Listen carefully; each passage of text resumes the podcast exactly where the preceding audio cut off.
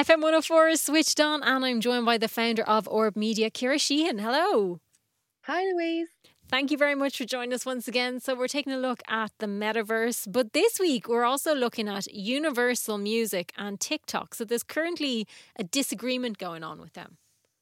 Yeah, so there was murder on the dance floor today um, when Universal issued an open letter to TikTok to say that they were going to pull all their music from the platform in the in the coming days because TikTok were not paying for the money and giving Universal the return that they wanted in order to cat- access their catalog.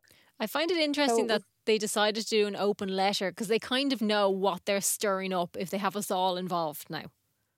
Well, they knew that their contract was expiring tonight, so I would I would suspect that there was negotiations ongoing mm-hmm. for quite some time, mm-hmm. and the, tonight was the deadline. So they issued this open letter this afternoon, and basically they're saying that they're taking their toys home unless they get the money that they want.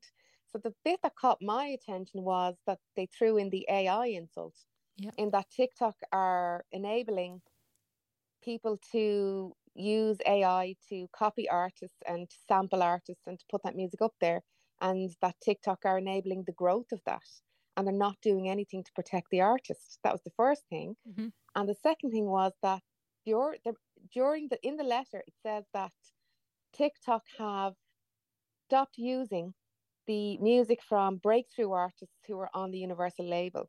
So they obviously have different tiers of artists that they've signed up, and the breakthrough ones were not getting the um the exposure Platform. on yeah. TikTok.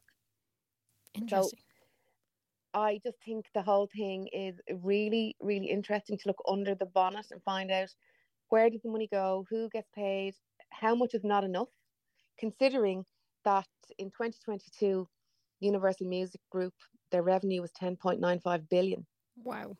So they're not short of a bob or two. Absolutely not. And like it's artists such as like Taylor Swift, Billie Eilish, Ariana Grande, these artists are all known anyway. So it does kind of, as you say, there's a lot to pick apart and try and figure out what the artists are getting and how they're not getting what they assume they should get, if that even makes sense.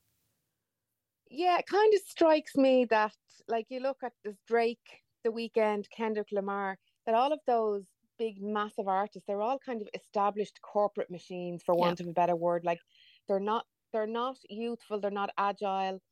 Um, they're they're in an ecosystem and they're very much stuck in that ecosystem.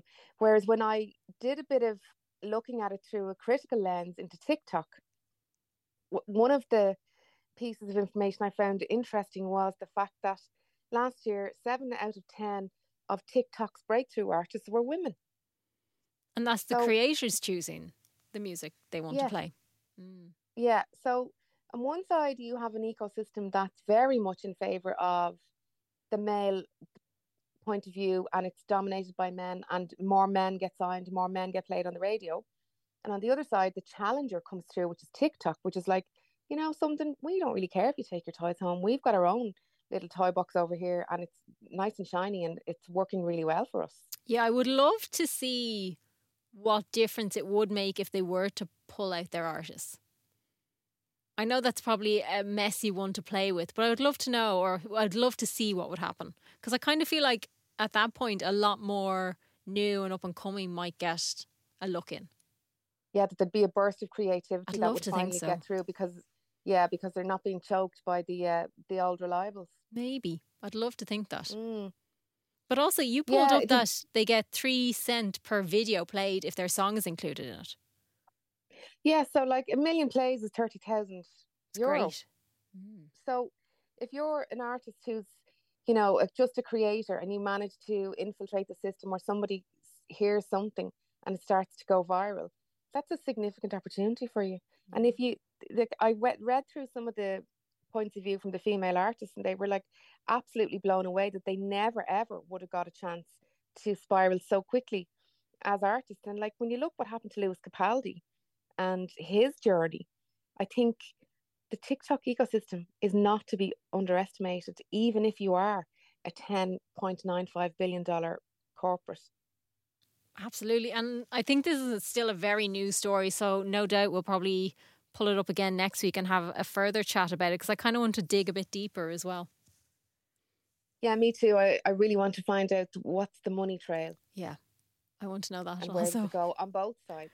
If if we can even find that out, I don't know if it's so hidden deep down that we will ever find it, but it's worth that. Yeah, it might take a Channel Four investigate job, but we give it a go.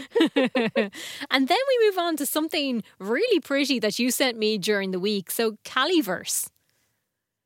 Yeah, so I came across this press release was sent to me um, about an, a luxury a German brand went into this. They're called MCM into this metaverse called Caliverse and it is the very first metaverse experience that I saw that I felt actually represents where we will be in less than two years. Mm-hmm. Now, it's run by a company in Korea and it's called Caliverse, C A L I V E R S E dot co dot K R. It's it's set up like like a little ecosystem in itself. So it's got like um, a shopping area, it's got a massive arena for gigs, um, it's got places to hang out. Um, it's got a duty free and airport section. And the thing is, when you enter into it first, it lets you pick the avatars, and the avatars are so realistic. They're kind of like a cross between Toy Story and one of those sci-fi films. Mm-hmm. That they're they're they're stylish, they're realistic. The the way they've rendered it out is like hyper real um, graphics in that it looks completely real. So when people decide that they're going to dress their avatars in different clothing, the clothing sits on them like a person and all the fabric sits. It's not this kind of 1980s mm. Atari mm-hmm. Expo mm. reject mm. graphics. Everything is smooth. All of the items for shopping and clothing, they all move really smoothly and quickly, and they kind of move around in a very natural way. Now, this company have had millions and millions in funding but they've done a really good job of of making it kind of it's not just a concept anymore. It's now a reality in that you could see yourself spending a lot of time in there. Yeah. Trying out brands hanging out with your friends seeing what they think of whatever this makeup is or whatever this new tv is. Um like at the minute i'm looking at a girl walking around with pink angel wings and a, a white feather ruffled uh amazing uh long draped dress you know, it's um, it really does trigger your imagination. Yeah, I really liked so it because everything you touched moved, which I really enjoyed. Yeah. yeah. So the thing is that you can see when you go into the website that they have all of the stuff that you want to do if you're not a metaverse person, if you're not a tech person. But if you are a tech person, they have um, it's kind of like a roadmap of the different projects they're going to do. Mm-hmm. So at the minute they're building a gamification of this like really, really like deadly Korean supermarket. Nice. And it's got all those like um, Korean brands in it, and it's just, just really, really effective. So, and then they also have a place where you can buy Dysons, and you can buy a Dyson and get the Dyson delivered to your house. Wow.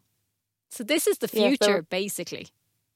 That completely is the future. Like yeah. it's, it really is. Like we deal with high end rendering the whole time, and I know how difficult difficult it is to to to do that process. Mm-hmm and these guys are obviously running massive technology behind it because the quality is so good and the functionality is so good and it's just it just looks like so much fun. Yeah. And uh, like literally everything is one, in one place. You would never need to leave if that's your your choice and if that's where you want to be. So it's caliverse. Caliverse.co.kr excellent. Yeah go check it out. It is very pretty even just to play with. Yes. yeah it's cool it's cool so we will chat a bit more about Universal next week and also maybe AI and how it's going to impact us a little further. But we'll talk about that next week. Yeah, we will. We Excellent. will, Louise. Ciara Sheahan, thank you so much for chatting to us. Thank you.